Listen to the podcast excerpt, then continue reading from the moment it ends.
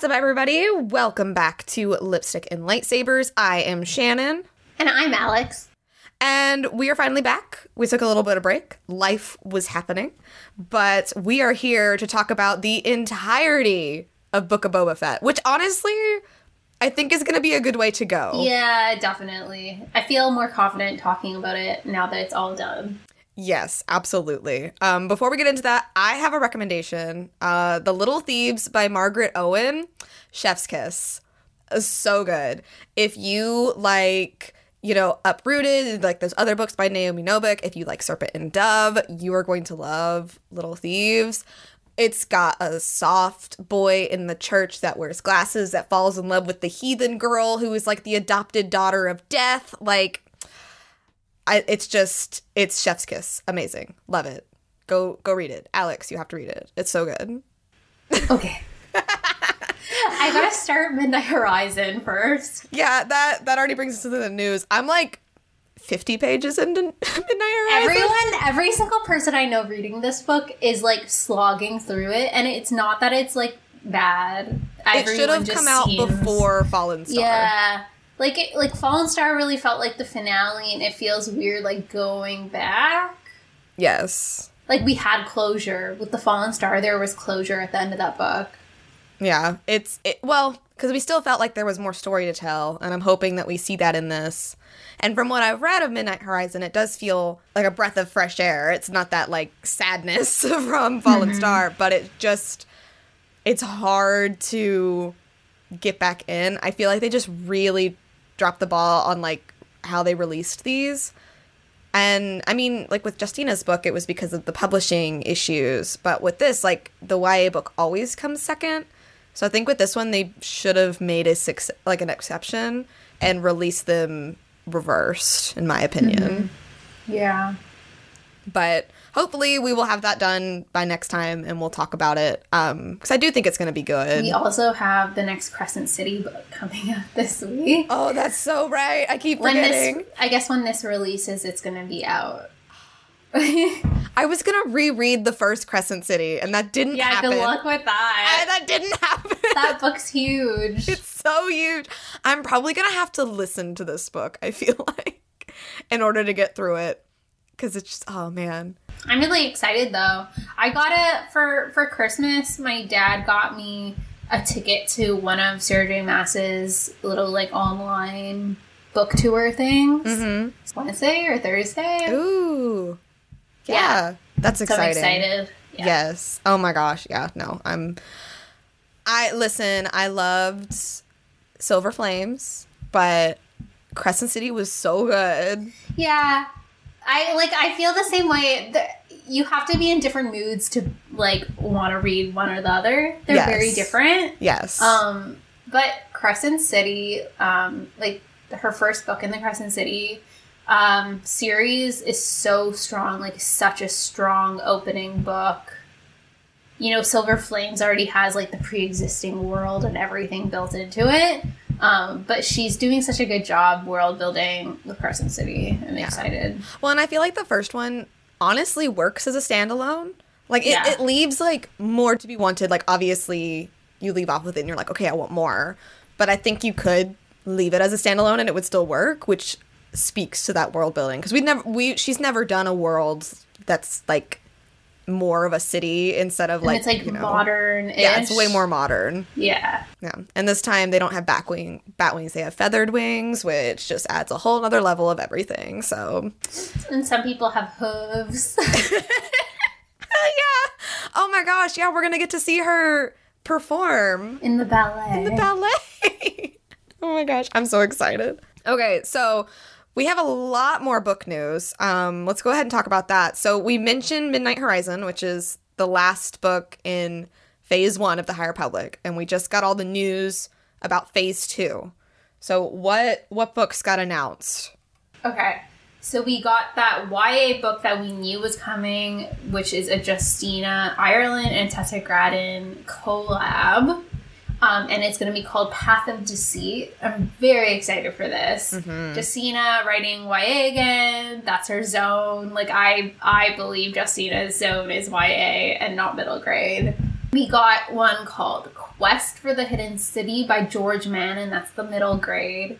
I'm not sure how to feel about that one. I know what you mean because I, I I'm not sure that I'm going to enjoy the writing of this book, but the idea that there is going to be a quest for a hidden city in the Star Wars universe is very intriguing. Do you think so? Our understanding is that this is in the past from High mm-hmm. Republic, so even farther back. Do you think this hidden city could tie in with Fallen Order? Like like the Yeah, I can't remember the name of them. about like that really ancient like ruins that Yeah. Mm-hmm. you go through? Yeah, I don't remember what that's called, but hmm. I like that idea. I really I really like that idea. I just like with with the appearance of BD one. I feel like maybe they're it's gonna, on their mind. Yeah, they're like we haven't forgotten you. And with the release of Jedi Fallen Order 2 coming, um, I don't know, uh, 2023, At some point, 2024 yeah. maybe, I like it would be really cool to tie in that history because I think that there is a little bit of work already done there, but also like a ton of room for them to put in their own stuff. Mm-hmm. The next book is the one I'm most excited for. Zoraida Cordova is writing adult Mm-hmm. and it is called Convergence. I think this is going to be the best High Republic book. I'm calling it now. Listen, like I so I recorded two videos today, and one was for the inheritance of Orquídea Divina, which is by Zoraida Cordova. The only other book I had read by her was Crash of Fate, which we've talked about. This wasn't our favorite. It's kind of soft and fluffy. I think it's well written, but It it is. is. like too fluffy for both of us. Yes, I think like her character work and like the story was there. The fluff was just too much for our taste. Yeah. Now, inheritance, Miss Zoraida. Like, if this is what she brings to the High Republic, Yeah. we are in for it. but did you know that she writes adult books under a different pen name? Yeah, doesn't she write? Um, she writes romance under a Yeah. different pen name. Yeah. So l- listen, she is the perfect person to write Night Sisters. Not that I think this is a Night Sister book, but just from Orquídea Divina, I'm like, she knows what she's doing. This is really exciting that she's doing the adult novel. Yes, Star Wars. Doing something right. Yeah, between the YA and this adult novel, like, are they listening to all of us women out here singing their praises? Um, so then another really exciting book is The Art of the High Republic by Kristin Baver. And it is being published under the same like brand of art of books that the other Star Wars art of books are published under. I can't wait to have concept art of Stellan Gios within arm's reach Yeah. at all times. And you are a huge fan of like maps. Can you imagine like them doing maps in this book? Oh, I didn't even think about the maps. I want a floor plan of Starlight Beacon. I want a map. I want like a battle map from like Rising Storm. Oh my god. Yes. I'm so excited for this now. Yeah, this is gonna be a good book. Yeah. Excited. Beautiful. Um, and then the last one is Quest of the Jedi by Claudia Gray, and it's going to be a new Dark Horse comic series. yes. So I have a I have a question. So this isn't like Marvel. It's Dark Horse. No. Okay.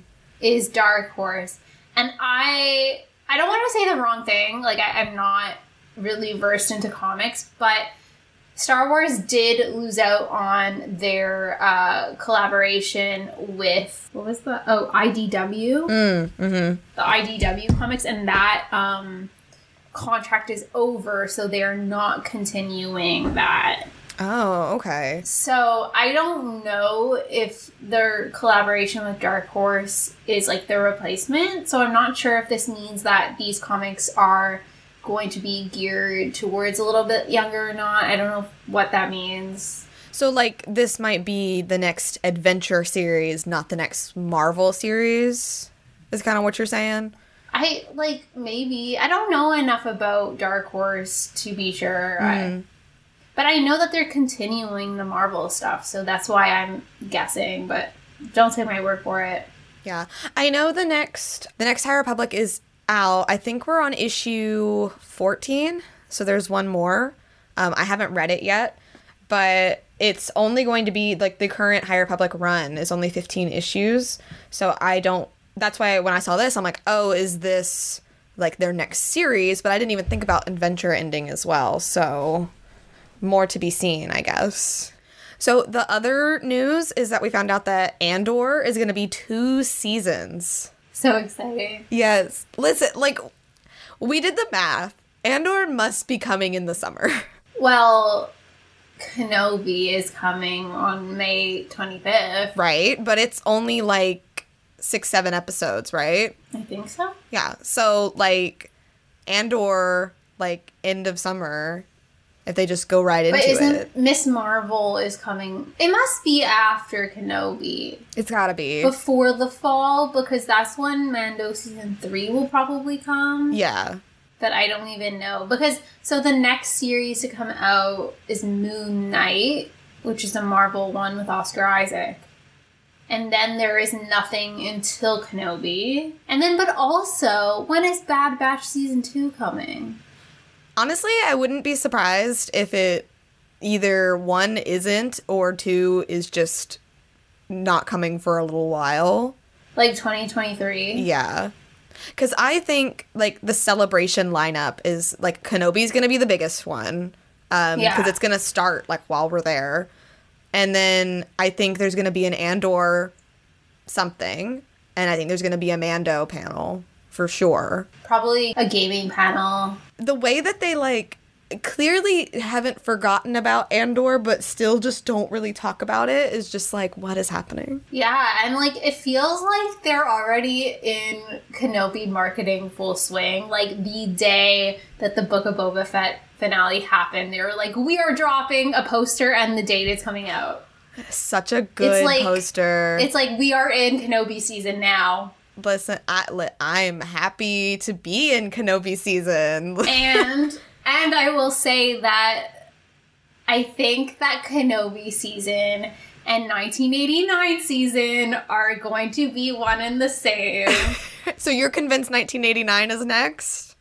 Yeah. Because Tum or uh, not Tumblr, TikTok seems to be still convinced that it's Speak Now, but I really Are want you sure? I think you're on Speak Now I'm- Talk and I'm I on on Speak- 1989 How am on Talk. Speak Now talk? I'm a 1989 stan. No, but like, have you seen everyone saying about how 1989 has taken off of TikTok? Like, you know how No. when you like, you okay? You're not on 1989 No. Talk. Uh, This is no, what but I saw. Did you see Blake Lively in the purple suit? Yeah, I did. I did. I did see that. but so like everyone is saying so 1989 all of the sounds on TikTok are taken down. Every single song like you cannot add those songs to your videos and if you go look at old videos if you had used those songs they are taken off and there's like a copyright message claim on that. The other thing that happened was apparently the regular version of 1989 got taken off of Apple Music, so it's only the deluxe version that's up. Interesting. Listen, I'm here for that. Like, Yeah. I am here for that. At this point, because we are exiting winter, it should be 1989 because I think that personally, I think Speak Now should be released in the winter. Eight- 1989, like that should be sending us into like late spring, early summer. It's like your gal Yeah. pal girl boss time. and and now all the Swifties are noticing like all these fives everywhere. Oh, So- so I haven't seen that either. why, why, why am I on Speak Now? I, okay, TikTok? and like the only here's the only reason why I didn't send any of this to you is because it is so saturated on my T like my FYP that I assume that you were seeing it all too. it is like every second video. At some point, TikTok decided that I was Speak Now and you were 1989. I don't know how this happened. No, listen, could you imagine, like, so Kenobi is airing, and at the same time, like, Blank Space is a chart topper again. Like, what year are I we think it's like like marrying Kenobi with 1989 is like so perfect. Like it feels right. It, honestly does, though. like welcome to New York, but it's a welcome to Tatooine. yeah, no, I'm I'm really excited. I made the Kenobi wallpaper. Um, I made the Kenobi poster, my wallpaper on my phone. Um, it does kind of look like Jesus, but I kind of think that that just makes it even better because I'm in the South. So they're like, oh, look, she's she loves Jesus. Like, no, it's Obi Wan Kenobi. okay, so I think with that we are ready to move in to the Book of Boba Fett. So first of all, because we are going to talk spoilers, but I wanted to ask so, what did you think of the series as a whole? I feel pretty good about it. Like, I definitely have a lot of criticisms, um, but there are also like things that I do think were done well, and I feel torn about it in a lot of ways because in some I feel optimistic about some of the ideas that were shared with us through this show, like thematic stuff. Um, and then I also find like a lot of that stuff got the ball dropped on and they didn't get to like see it through. I will say that Temuera Morrison is like a delight. I think that he was amazing in this. He carried it, honestly. Mm-hmm. Even though towards the end he was more of a cameo than a main character. Yeah. He still carried it. He, but he like acted his butt off. Like he was incredible. He was hilarious. The comedy in this show too. Like he is. His delivery of some of the stuff was great. The way he calls everything like a little bugger. Yeah, or like like when he talks about banthas, like oh, go make bantha babies. Yeah, or when he's like teaching the Tuskens how to ride the speeder, and he's like like a bantha, and you see like his smile is like in his entire face, like it like takes up his whole face. Yeah, he yeah. has like the pearliest whites in the galaxy. They're so white, and I just like. What kind of toothpaste is he using on Tatooine? it must be the sar the sarlacc acid, you know. just whitens your teeth. Yeah, I agree. I I feel a little torn as well because I think as a whole I'm kind of lost as to what they were trying to tell us. But like individual moments I really enjoyed. Like I I mm-hmm. almost would have liked that if the first season was just the flashbacks, like the whole thing yeah. was him with the Tusken Raiders. And then maybe the second season we flash forward or like one half of the season was flashbacks and the other half was flashed forward. Yeah. I think that would have helped a little bit. Because yeah. as it was, I feel like the first half of the season, especially when you watch like episodes one through four back to back, yeah, it, it, there is something going on, and then you get into five, six, and seven, and you're like, um, where where did where are we going? what is happening? Yeah. But that being said, like episode five is like one of the best episodes of Star Wars ever. But mm-hmm. does it belong in the book of Boba Fett? We could talk about I, that.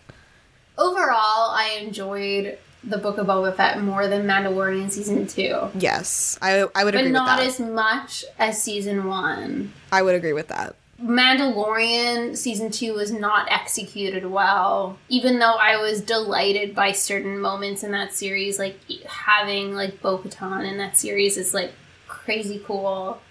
But like execution, I think was poor, and execution in Boba Fett was spectacular at times and weaker at others. Yeah, I think some of the issue with Mandalorian maybe bled over a bit into Book of Boba Fett, mm-hmm. but I think it was more just that they didn't know exactly what story they were telling, other than like they wanted to tell the story with Boba Fett.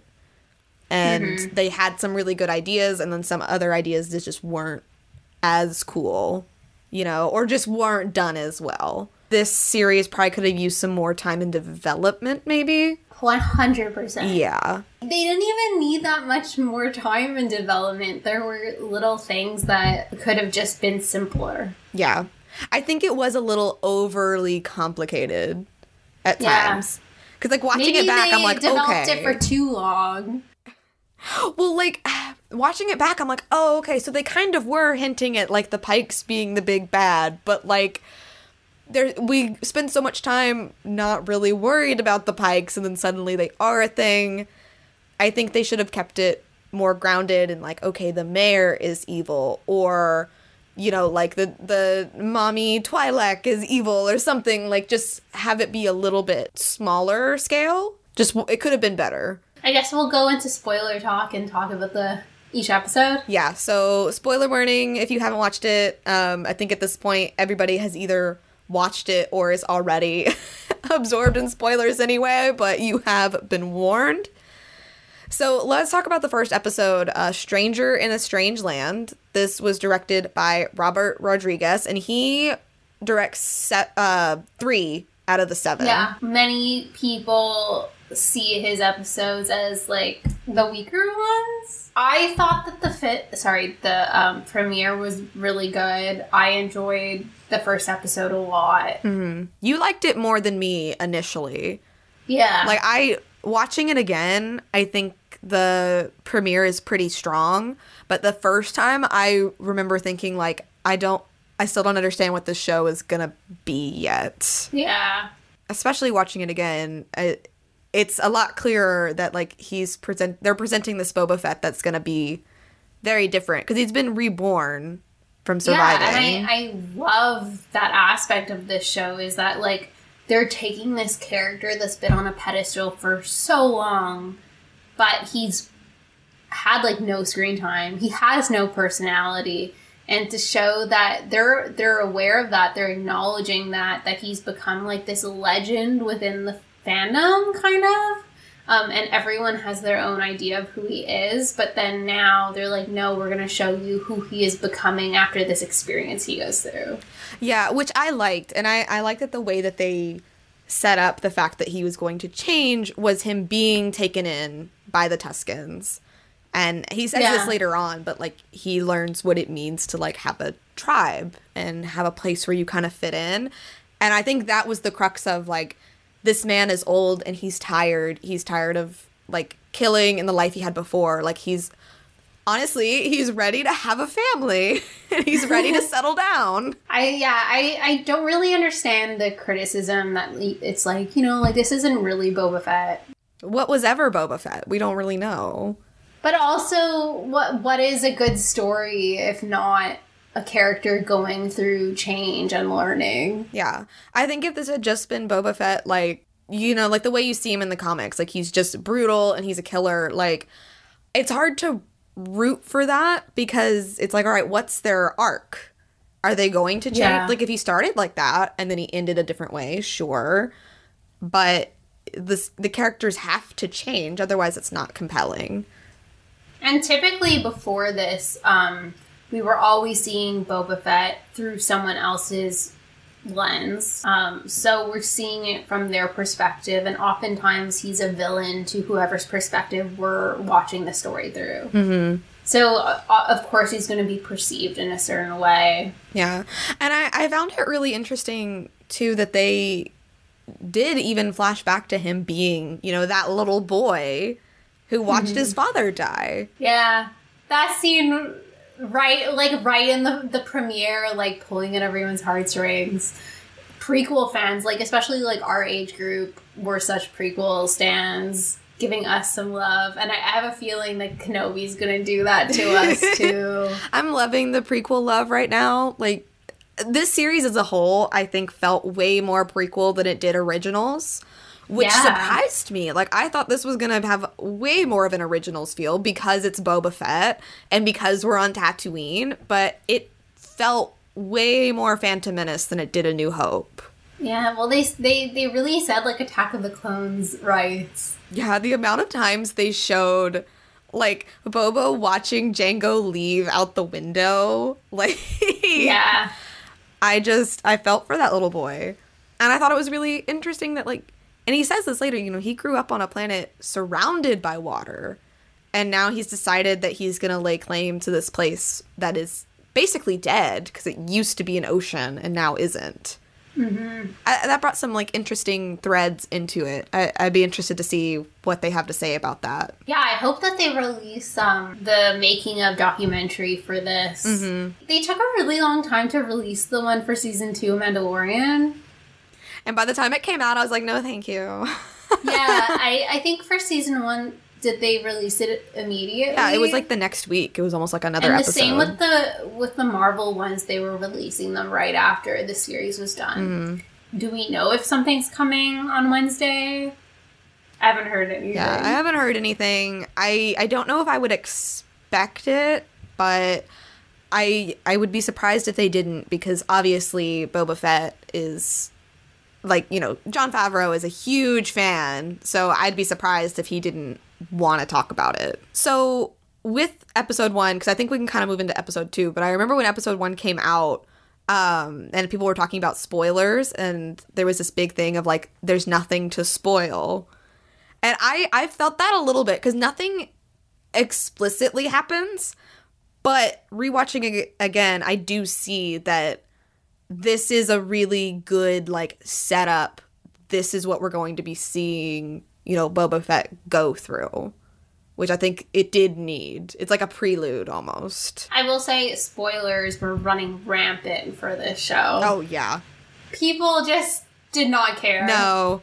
no, it, it which is so strange because with Mandalorian, I feel like people were a little bit more respectful about it, but not with this. So let's let's talk about episode two, the tribes of Tatooine. I think this one, I mean, outside of episode five, is Is the best one. yeah, it's so good. Yeah. Which surprise, surprise, this and episode five are the two directed by women. True. Oh my gosh. Yeah. So the tribes of Tatooine is really the episode where his relationship with the Tuskens make it makes a turn, Mm-hmm. and they decide to start teaching him about living out in the sands of Tatooine. It gets so mystical in this episode. Gosh. Yeah. I could not believe the scene. So, I guess we're gonna.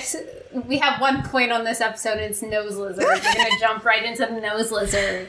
Um, at this point, uh, they've accepted him, and he's, you know, respected them enough that they're gonna like adopt him into their tribe, basically. And they give him this like pet lizard. He thinks it's a pet when he gets I it. thought it was a pet. I think everybody Can you did. imagine? He's like Rapunzel with Pascal. Yeah, that's what I thought. I was like, oh my god, he's gonna have like an animal companion. And no. I mean, he sort of does. He has he has animal uh, companions. yeah, he listen, if anybody's a vegan in Star Wars, it is this man. Yeah, the only time like the times you see him eating meat is because like that's what that's all that was out in the sands. Yeah. Like when he was eating like womp rats and stuff, he was only eating that because that's all that there was. Yeah, no. This man loves animals. Yeah, but now that he's the Daimyo, like he is a vegan. You're oh, right. Oh, 100%. Yeah. He's gonna make like Tatooine like meat free. So so he gets this lizard and it's I thought it was a pet, you thought it was a pet. Suddenly it goes up his nose. and you're just like, what? well, listen, I love that because so he's just like, oh, a lizard. Great. Like next thing he knows, like this dust or whatever, some kind of drug is being flicked into his eyes. The lizard jumps up his nose and he's like, I'm so sorry. I think I swallowed him. Like, The comedy in this show. I just like, and then he just starts stumbling around because now he's like super Yeah. high off this lizard. So like he has like a trip and he sees this tree like in the middle of an ocean. And it reminded me a lot of the scene in Black Panther. Yes. with the tree. Mhm. Like the lighting, the way, like art direction of this scene reminded me of that a lot. Mhm. And that's a very mystical scene, also.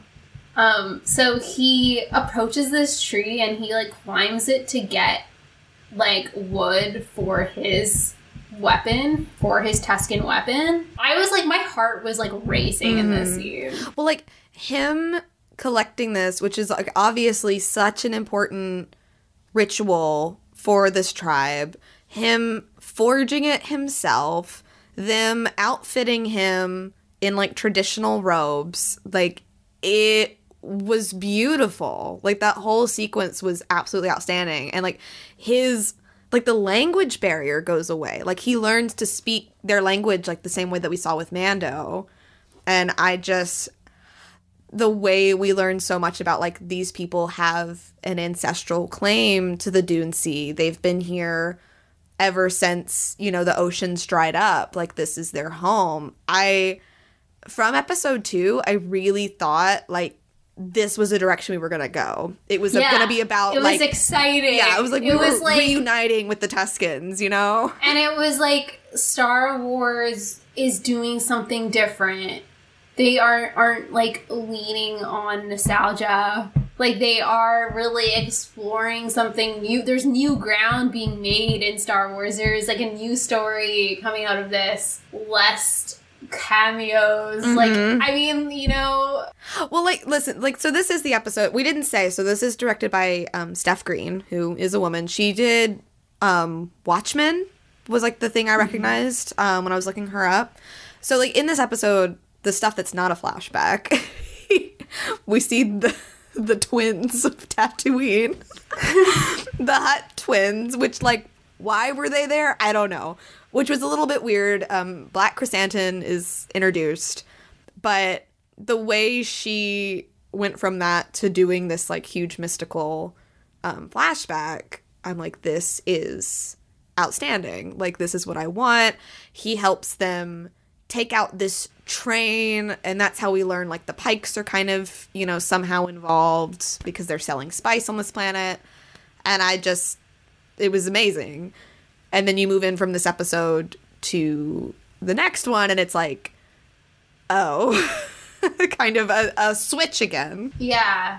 But I think that even like going back when I rewatched it, the um present day parts of episode 2 are just like reinforcing the fact that like no one wants Boba Fett there. Yes. And like he has to really fight the system to be able to beat Daimyo. Yeah. Um, the the Hutt twins, like, they're interesting. They have those little rodents that they like put on their face. That was- So funny. like, oh, I'm sweating. Here, give me a hamster to soak up my sweat. yeah, well, I just think it's funny because so like they're in that and they're like, oh yeah, we lay we lay claim here. We're gonna take over. But then in the next episode, they're like, ha, peace, never mind. We don't want to be here. and he gets his little pet pet rancor. Yes, yeah. So we've we've moved into the the streets of Mos Espa, um, which again is directed by Roger Robert Rodriguez, and he is gifted a baby Rancor, which I was obsessed with this relationship. Him and the the way Rancors imprint on the first person they see, Baby. like Why is he just laying there? It's because he's depressed. It's like, oh, and he goes over and he scratches him, and he's just the way he talks to it. It's like, oh, that's the spot. Like, good scratchies. Who would have thought Boba Fett would be like the animal whisperer? Listen, like, w- if you had ever told me, like, do you think Boba Fett would be a good pet dad? I would have been like, no. But actually, He's like number one pet dad in canon. listen, I still think, you know, Mando and Cobb Vanth, what a pair. But honestly, if Mando wants like a stable, stay at home dad to help him raise Grogu, like it is Boba Fett. I really think that um Boba would embrace that and get one of those little um things where you can carry the baby, The baby in front of Bjorn. him. Yeah.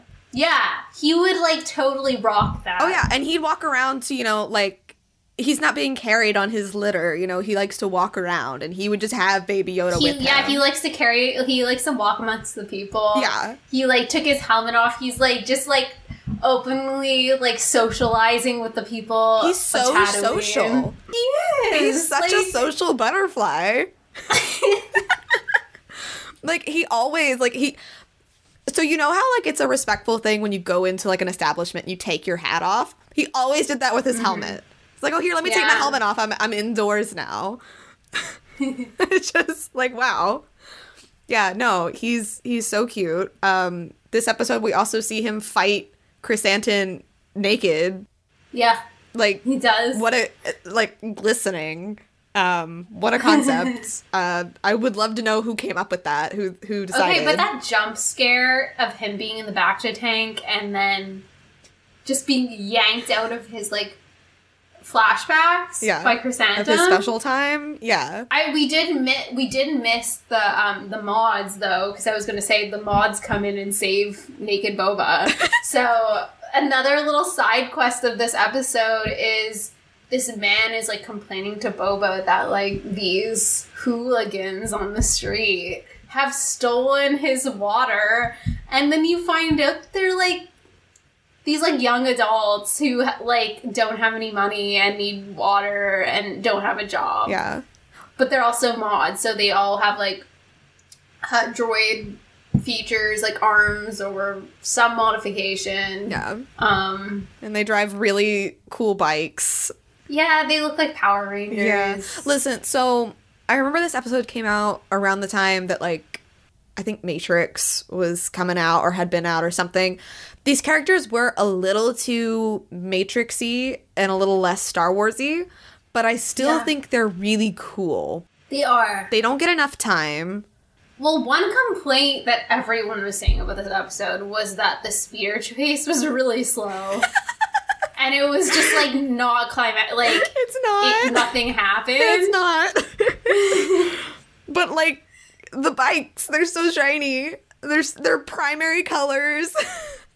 I think so. Like going off of like Book of Boba Fett, like I do think that an animated show about the mods, like in Tatooine, would be so cool. like kids would love like action figures of the mods. Like I think that'd be so fun. I love that they're they're basically like the the righteous young adults like how dare you charge me a month's wages for a week's water like they were about to lay Miz this thing, you know? and Boba's just like, wow, um, you guys are really angry. I'm gonna adopt you. Boba just like took everyone in. Yeah. Anytime he saw Like, somebody, he was like? "You need a job? I'll give you a job." yeah, Black Chrysanthemum too. Like he's like, "Hi, you want a job? I got a job for you." I do think that this episode it suffers just a little bit in plot because like ultimately you find out like yes, the mayor is working with the Pikes, which I think we already knew. Like the twins was such like a random side thing but the the major domo of the mayor i can't remember his name but he is so funny Oh, his like spokesperson? Oh my gosh, yeah. he like he has like such a weird personality for Star Wars, but I was eating it up. he like he was like a like a living c3po Yeah. which is so cute like that was so cute so i think that brings us to episode four which is the gathering storm and this is directed by um kevin tancharoen i think that's how you say it he's the one who's like choreographed like cool music videos. yeah he did um glee 3d the 3D movie. Mm-hmm.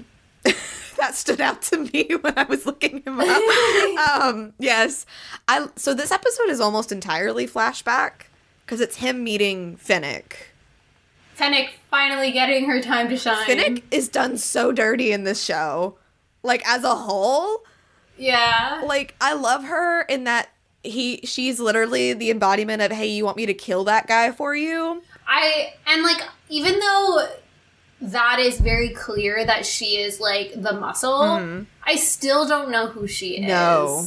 as a person. And one of my favorite this is I'm gonna I'm gonna like flash forward to the finale for a second because this is my favorite Fennec Shan moment is that when she's being very like warm with Chrysanthemum. Mm-hmm. Like she's like joking about like him not sharing the fruit and she's very like warm with him and it reminds me of how like Princess Leia is with Chew- Chewie. Mm-hmm.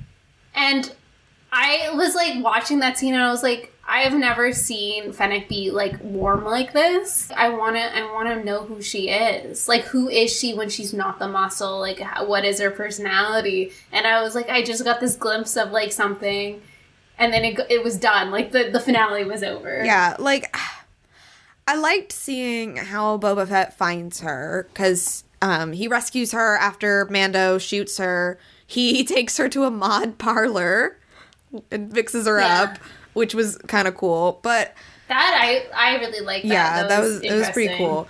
But what I was missing was why she decides to stay with Boba Fett. She Mm-hmm. owed him a debt, so she helps him get his ship back. And then at the end of it, it's like, so why did she stay? I mean, I guess she knew that she like she had a bounty on her, right? She assumes that she does.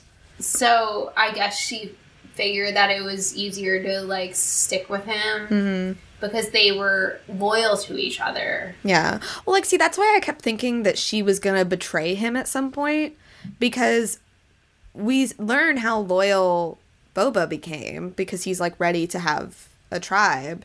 But we don't really see a whole lot of development or like an arc with Fennec. So I kept thinking Yeah. that she was to like double cross him at some point, And that doesn't happen. I never thought I didn't think that was gonna happen because of her little storyline with Omega in Bad Batch. True. And um I and like obviously she she does double cross the bad guys in Bad Batch, but I think that was just showing me that like she does have like a moral compass. this is true. So like I never thought I never thought that she was gonna double cross Boba. But it could have happened. It was just never something that came across my mind. Yeah.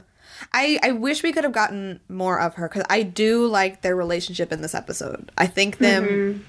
you know, breaking in to Bu- Jabba's palace and taking the ship back was hilarious. I love them breaking into the kitchen with that weird cleaver droid and the bunny rabbit ear droid. Like, it was so funny.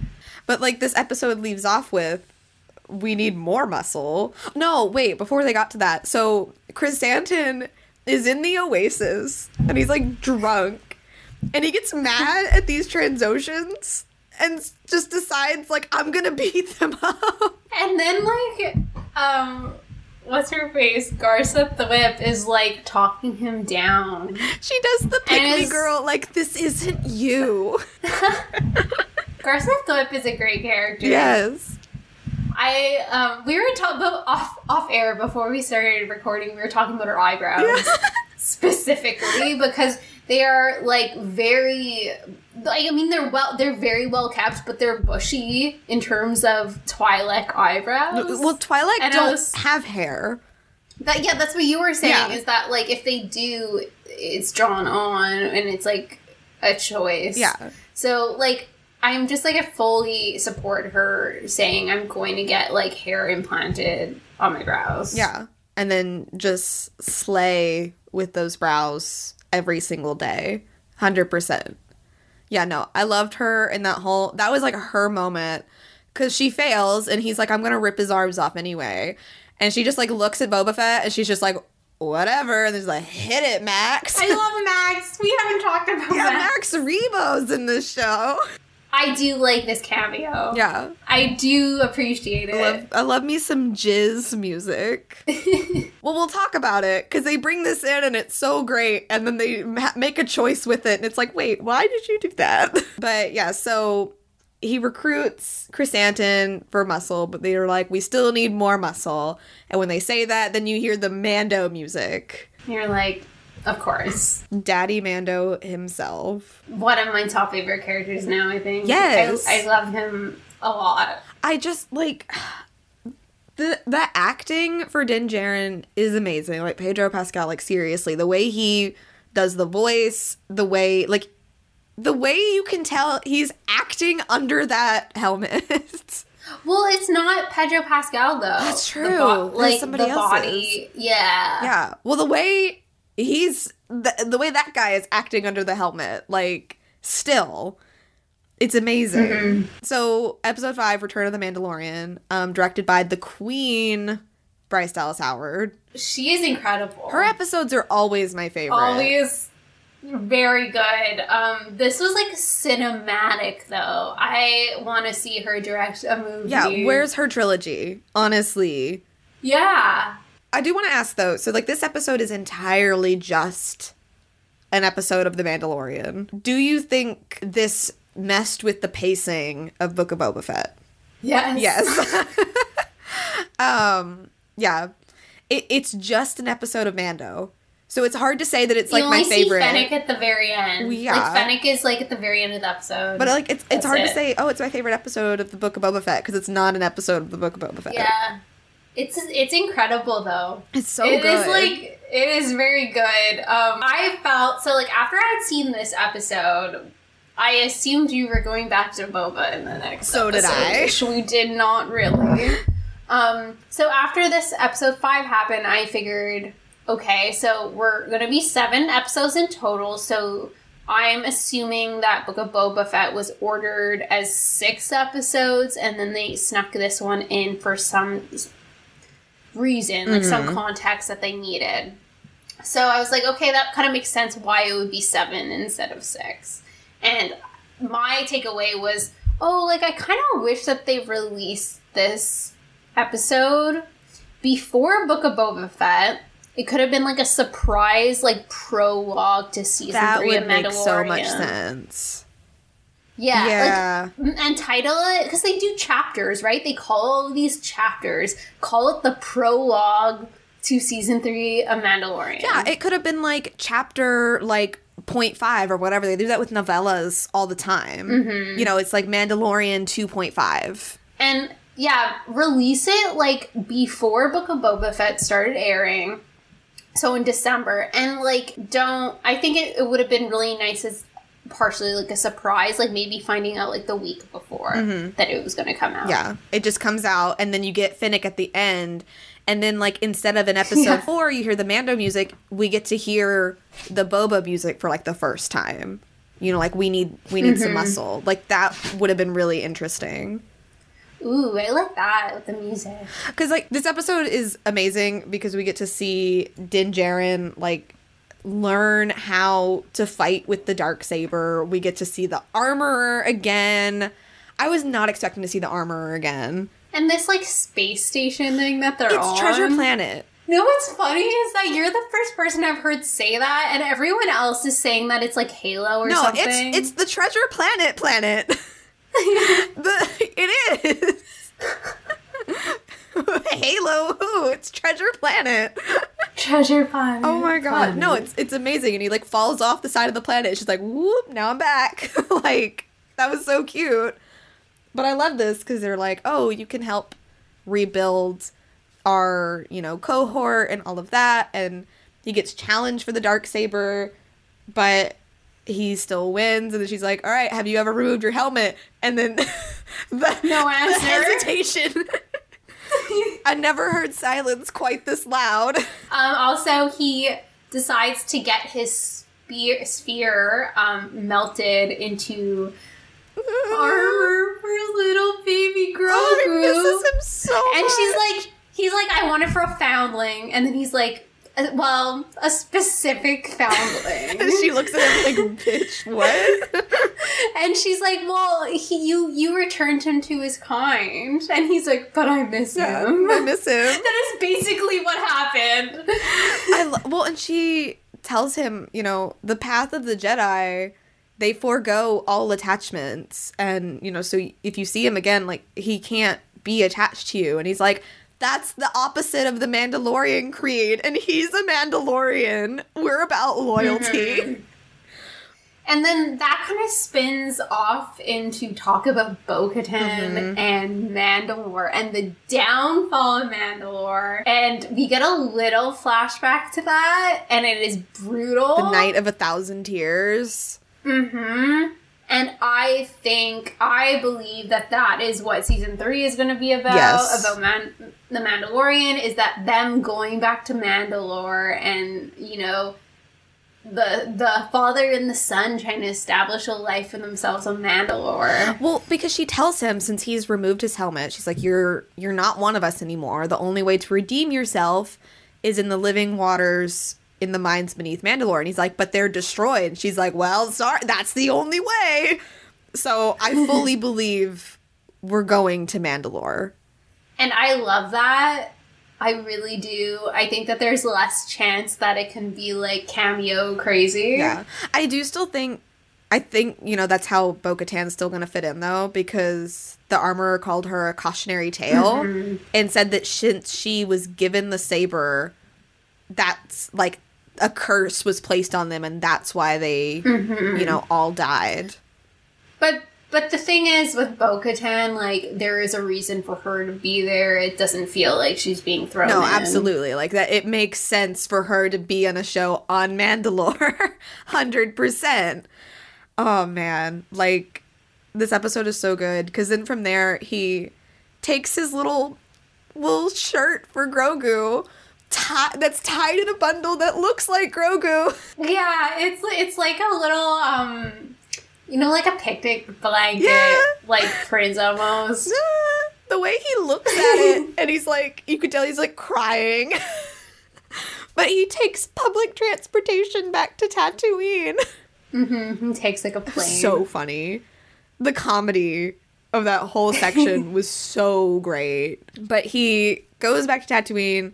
We get to see Peli again. she builds him a ship. Oh man, I love this ship. It's an in one Royal Naboo starfighter. it's beautiful. It's so pretty.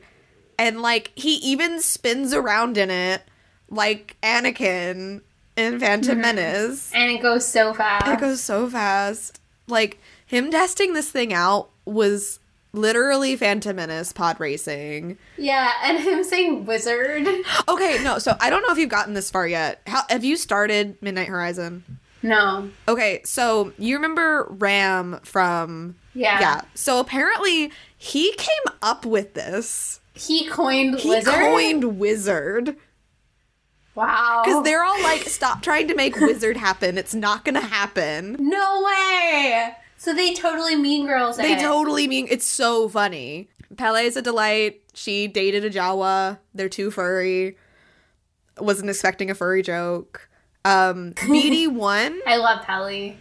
Yeah. So I don't think it's the same BD one. I don't think it can be. It makes me too sad if I think that it Yeah, is. because then it's like, all right, where's Cal?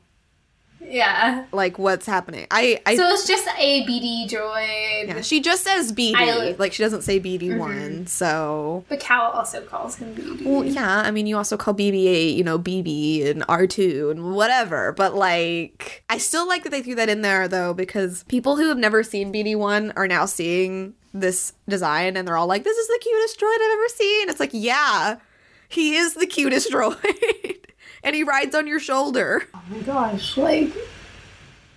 So then the end of this episode is basically um, Fennec showing up, having a little bit of screen time, saying, She breaks We in need you. We need your help. And he agrees to help for free. because he's a good dad. But okay, so at the end of this, he was like, "There's something I need to do first. And that Oh, that was him going to, you know, see Grogu, and I was like, okay, so we're not gonna see Mando fight this fight because that's gonna be season three of Mando. He's gonna go like get Grogu. Um, not the case.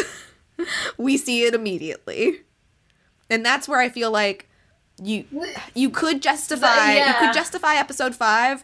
You can't justify you episode justify six. episode six. No, you can't do it. You cannot justify it without changing the name of the TV show. yes. And changing the marketing. Yeah. It, it was Because if they wanted to do this, they could not, like, they completely mismarketed it. Mm-hmm. Because honestly, to me, episodes one through four are Book of Boba Fett, and five through seven is Mandalorian 2.5. Yeah, I just.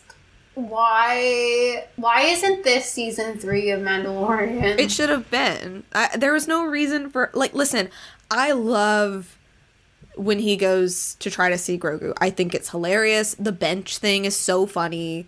oh my gosh, is that a Is that a bench?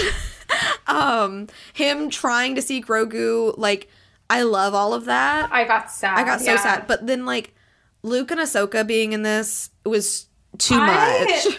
Okay, so my opinion is that you have one of them Not both. and not both. Um, I feel the same way about Mando season two. Is that you don't need Ahsoka and Luke. You just need one of them. I didn't have a problem with seeing Luke in this episode Because he looks so much better. surprisingly.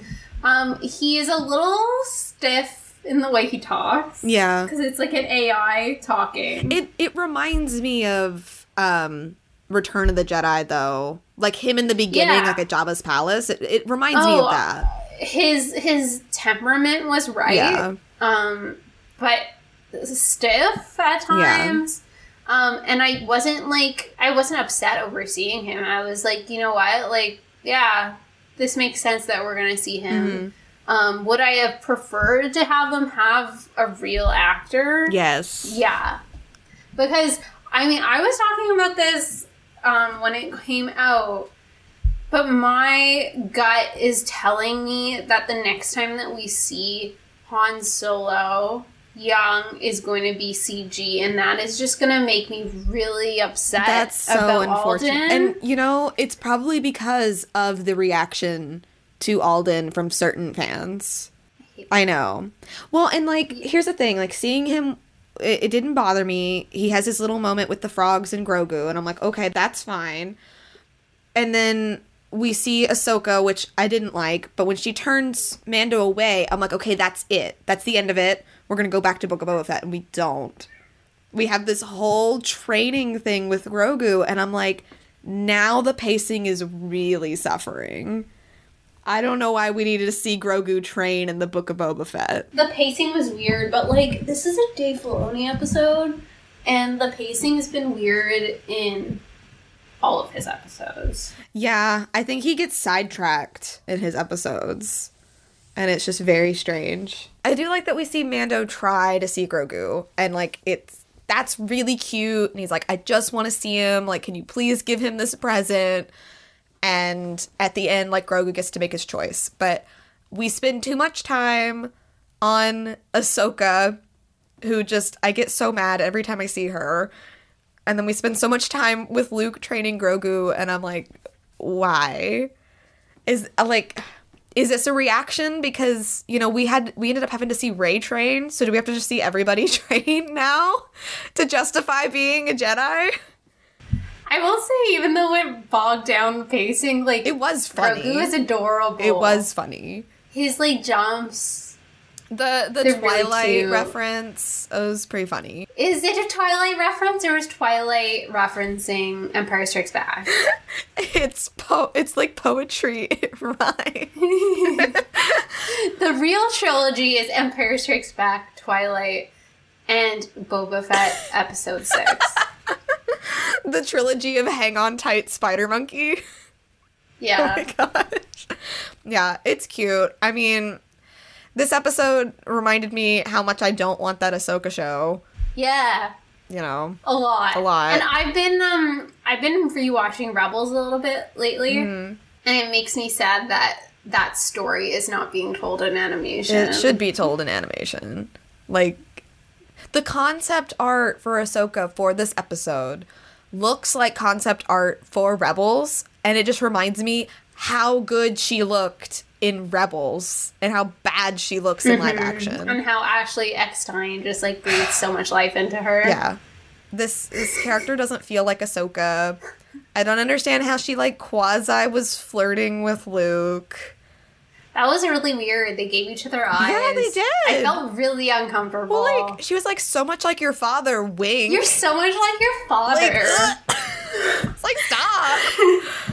yeah, no, it was weird. The fact, like it, for me to say, um, I prefer Luke in this episode over Ahsoka. I feel like is a lot out of context. Yeah. hmm So do you? I, I just want to like go back to the whole CG thing for a second. Do you think that the Lando show is going to be a CG main character? Uh, why would you say that? I don't think it will be because I think people are actually a really big fan of Donald Glover. But like, it's not fair. If it's Donald Glover, then it needs to be Alden. Yeah. Well, like, here's the big question is like, there were weird rumors that Han Solo was going to be in the finale of Boba, of Boba Fett. Oh, with with Ben. Uh, I don't know if with Ben, but like for the fight or something, that he was going to be somehow involved. Glad he wasn't. Anyways. yeah. yeah.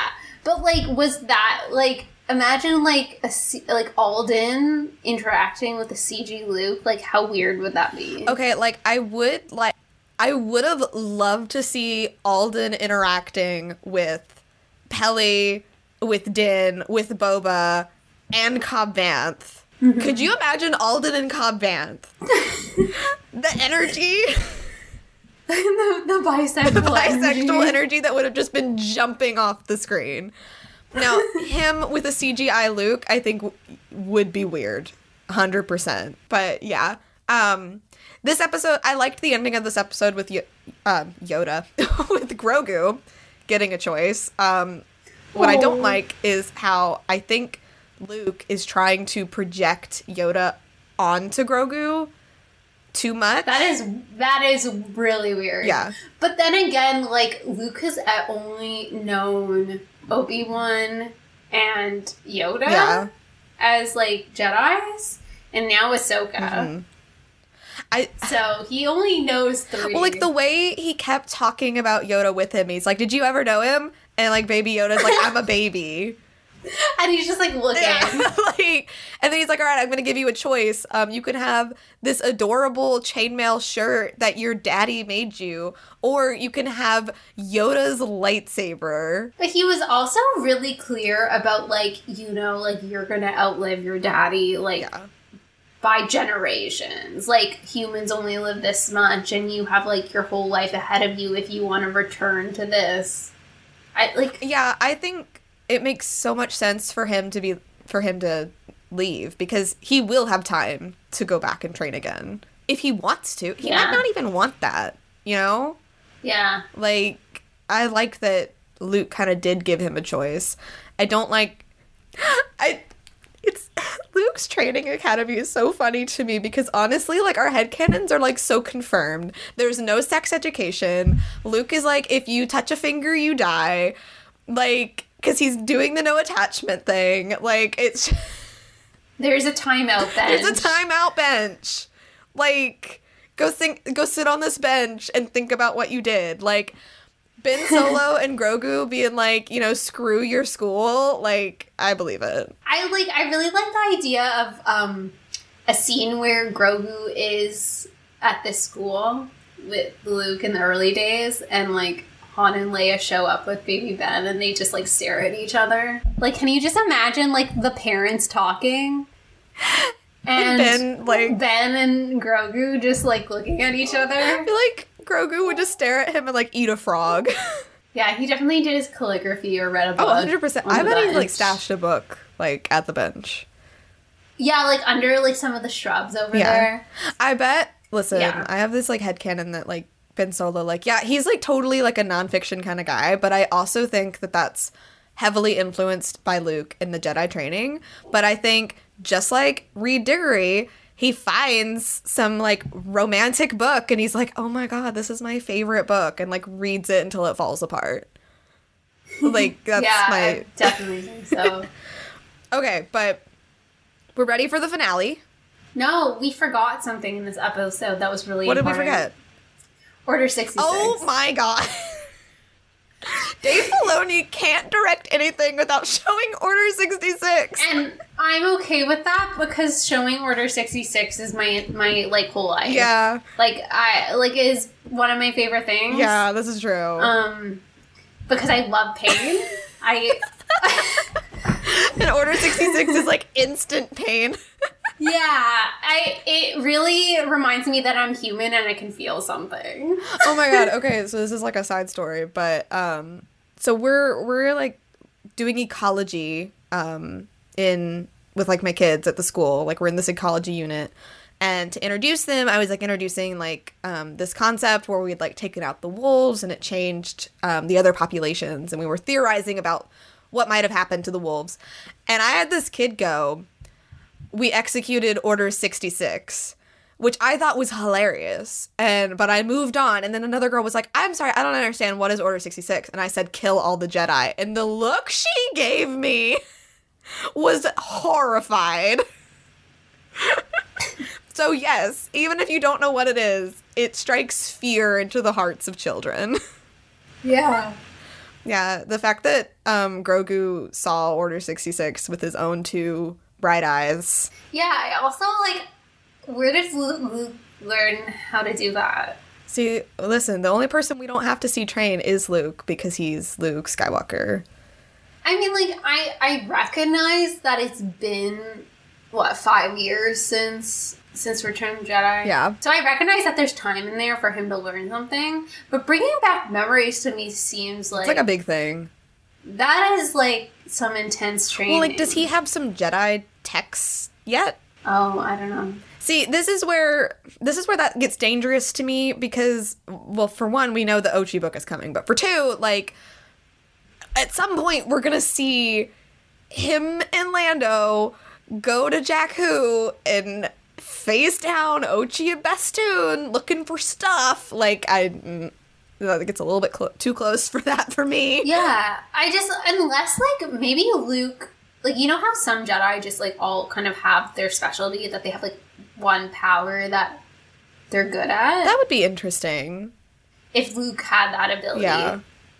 I'm not saying that he couldn't learn it. I'm just like, where do you learn that? I'm I kind of am open to like you being able to learn everything, but maybe you specialize in one. Yeah, like the High Republic really shows us that that Jedi have like different things that they're good at. Yeah, hundred percent. Okay, so yeah, so thank you for reminding me that um, Dave Filoni has to traumatize us in every episode. Um, but we get like a little mini Boba cameo at the end because now they've got all their muscle, but they need foot soldiers, and so now Mando gets to go. I know a guy. And this was, listen, we both of us said that this show is a waste of time if Cobb doesn't show up. Both of us were like, did it really happen unless Cobb isn't it? Thank God. Not only is he in it, but he looks better than ever. He always looks really good. Well, and he gets to show he gets to have a little high noon showdown with Cad Bane. oh yeah, Cad Bane shows up. So, So, there's happens, a lot of cameos. So much happens in this episode. There's a lot of cameos. This is the cameo episode. I already, I like completely forgot about Cad Bane for a minute, who also looks better than Ahsoka. He looks great. He looks so good. I love his design in live action. His teeth, great, So pointy. so pointy. Yeah, no. Um, Cobb Vanth is in this. I was so upset. I'm like, you gave me Cobb Vanth, and then you shot him. I'm like, he's not dead. He is not dead. Yeah, both of us. So like, uh, like apparently he's a lot more injured than both of us thought he was.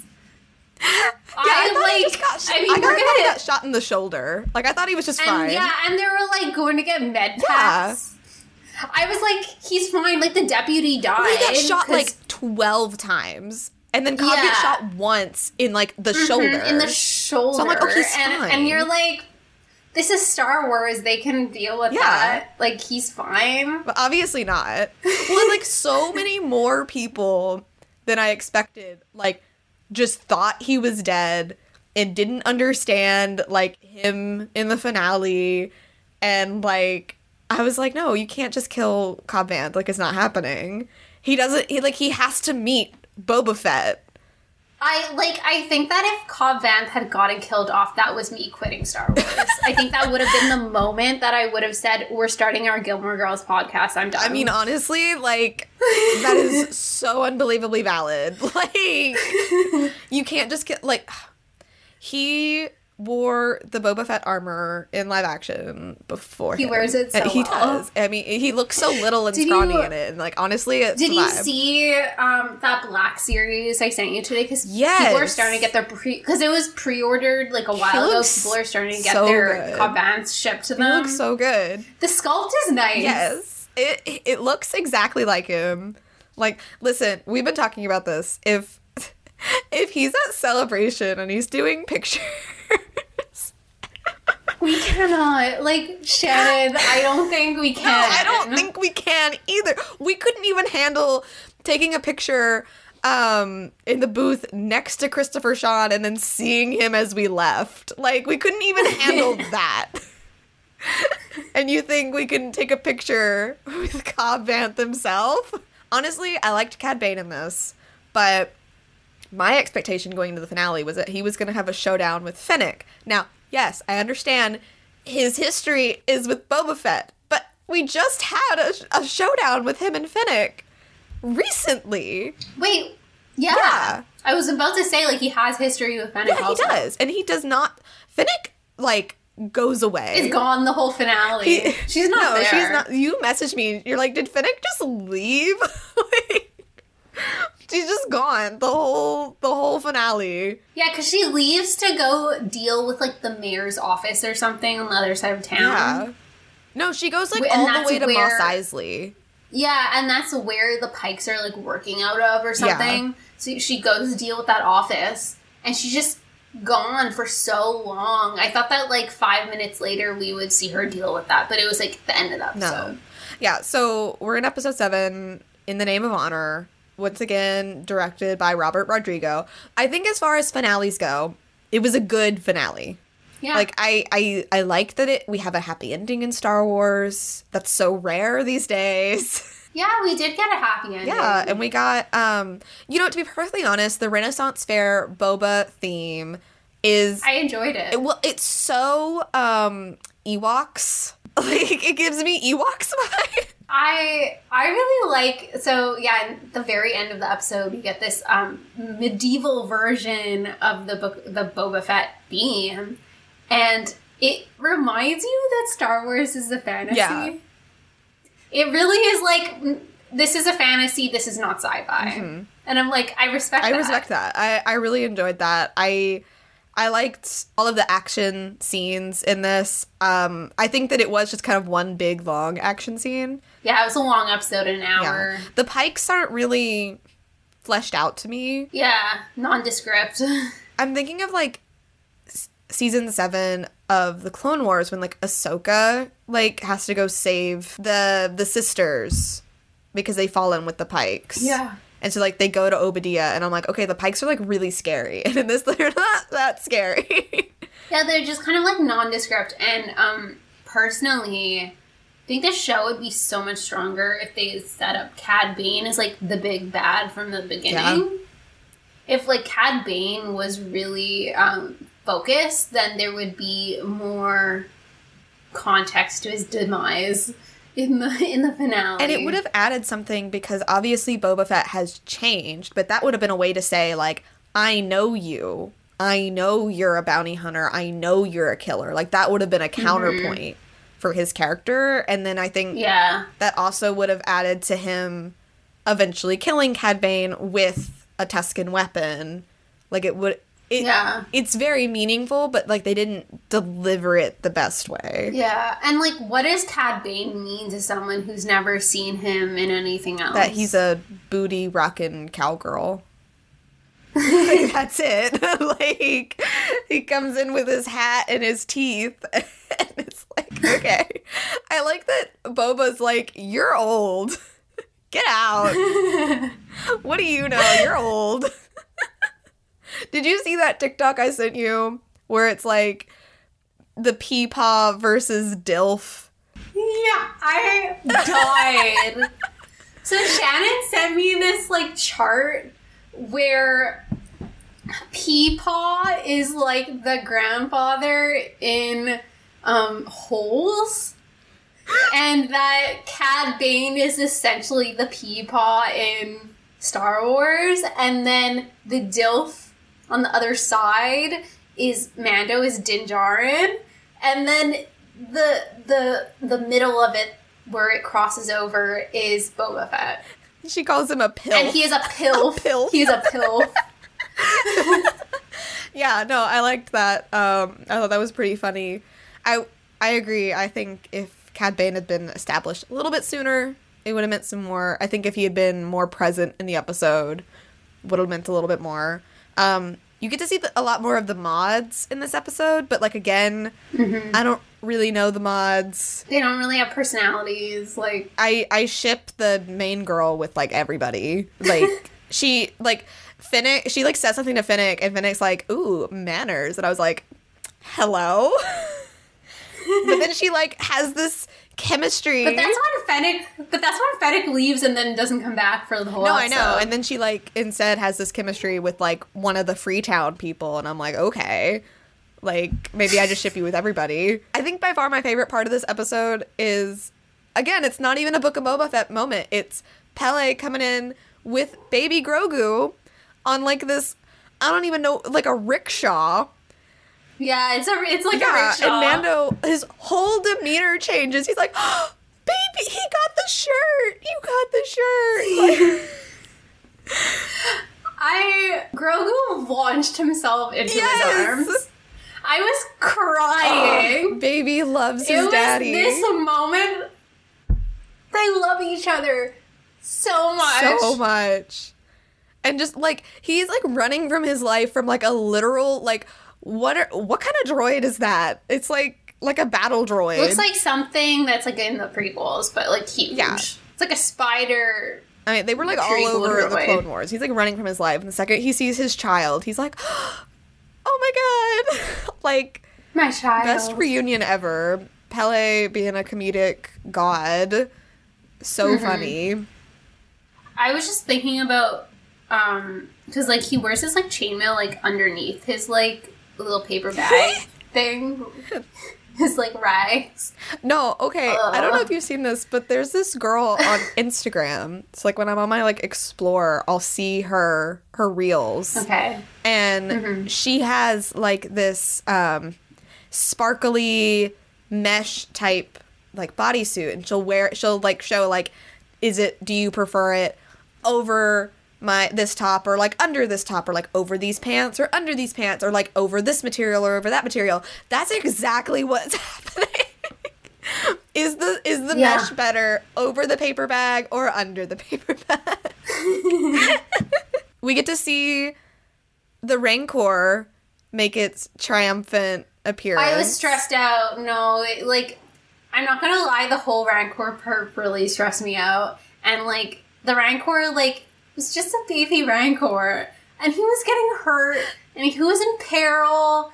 And then they had this whole King Kong moment with him, and I was worried about. I him. love though that like Boba the second he saw this thing, he was like, "I'm gonna ride that," and he does. like, like a bantha. oh my god. Well, and like Baby Grogu, I think, and the Rancor are now um friends.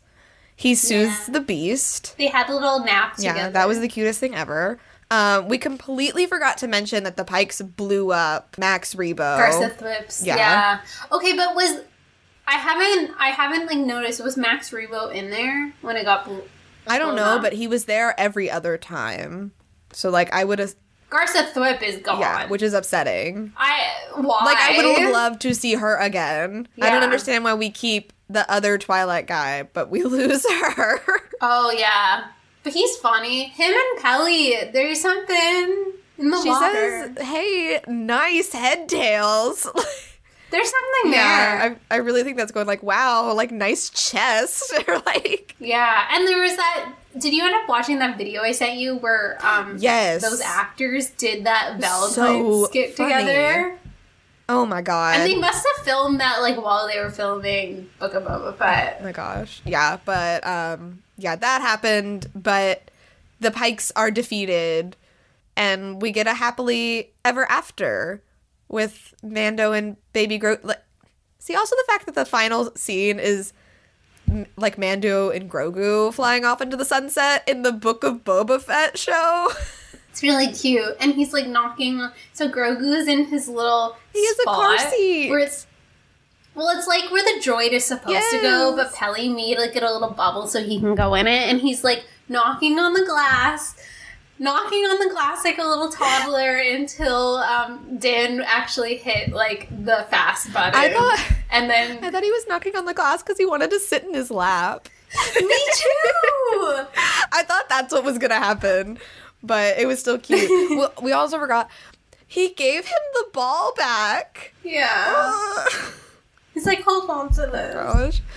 By far, though, the best moment in the finale is finding out Cobb Vanth isn't actually dead. Yeah, it was after credit scene. It was like Marvel. Yeah. Well, because when they said that the Bacta tank was being taken, I thought it was Krrsantan because they'd mentioned that he needed a Bacta tank. And then you see him, and I just didn't think anything of it. No. They put Cobb Vanth in the Bacta tank in like A Okay, turtleneck. how come Boba Fett goes in there in like boxers and they put Cobb Vanth in a turtleneck? Like, listen, he is still serving. But the turtleneck was hot. like it was like hot. I saw the turn Cobb boobies. And Yeah. like, yeah, I would have loved to see it too. But yes, I agree. The turtleneck is a great look. And then he's gonna get It he's gonna get modded. Next time we see him, he's gonna be a mod. You see, you see, like the mod guy come in with like a knife, and you're like, he was that hurt. like, is he gonna get a like a droid arm? Like what? Ooh, like like an Anakin droid arm with some attachments. Stop. As if as if We've gone too. We've gone too far on a family-friendly podcast. We can't. I know I teach middle school now. I have to like contain myself so much. Final thoughts on the Book of Boba Fett. Head empty. your head's empty now. I just emptied your head. Yeah. Um. Final thoughts are: I am so excited for Mando season. three. Honestly, yeah. And I wasn't before. I'm so excited. Um. And the other thing is, is Boba kind of left off saying like, "Leading Tatooine isn't for me. Let's head off, Fennec." Um.